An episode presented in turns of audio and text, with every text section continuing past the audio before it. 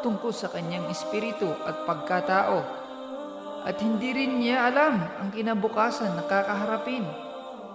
Ito ang dahilan kung saan ang tao ay walang kakayahan na maglagay ng mga batas at panuntunan na matatag at tuloy-tuloy na angkop sa bawat oras at lugar. Subalit ang dakilang tagapaglikha ang ganap na maalam. Siya ang lubos na nakababatid sa pagkalikha sa tao at siya ang lubos na nakakaalam sa mga nangyayari sa nakalipas, hinaharap at ano ang mangyayari sa kinabukasan. Walang tao na may kakayahan na makapagdala ng permanente at nababagay na batas na aangkop sa bawat panahon at lugar, maliban na ang taong ito ay sugo na nagmula sa kanyang Panginoon.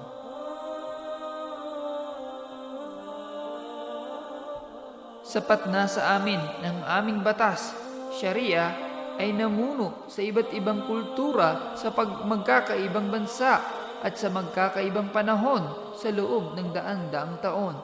Walang suliranin na hindi nito binigyan ng solusyon dito sa marangal na Sharia. At sa moderno nating panahon ngayon, panahon ng mabilis na pag-usbong at bukod tanging mga pagbabago, ay nagpapatotoo ng malinaw na kahulugan nito. Kung saan ang ating Sharia ay nagpahayag ng kanyang sarili ng higit lalo sa panahon natin sa kabila ng kahinaan ng tagasunod nito. Sapagkat ang Islam ay umalinsunod sa mga kahilingan at pangangailangan at ang Islam ay may kakayahang umunlad na walang panghihina o pagkasira ng maraming siglo. Ang Islam ay nananatiling naaalagaan ng buo sa pamamagitan ng natatanging kakayahan nito sa buhay at madaling maibabagay.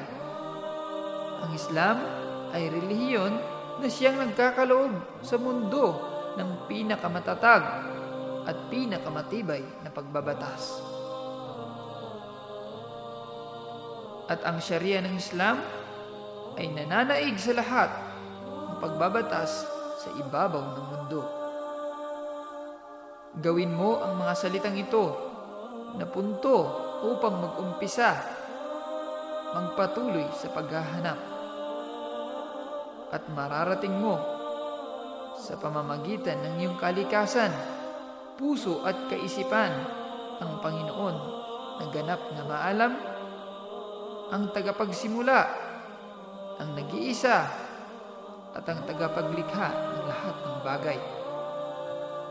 Sapagkat ikaw ay naghahanap ng relihiyon na maghatid sa iyo at magpapakilala sa iyo sa Kanya. Oh.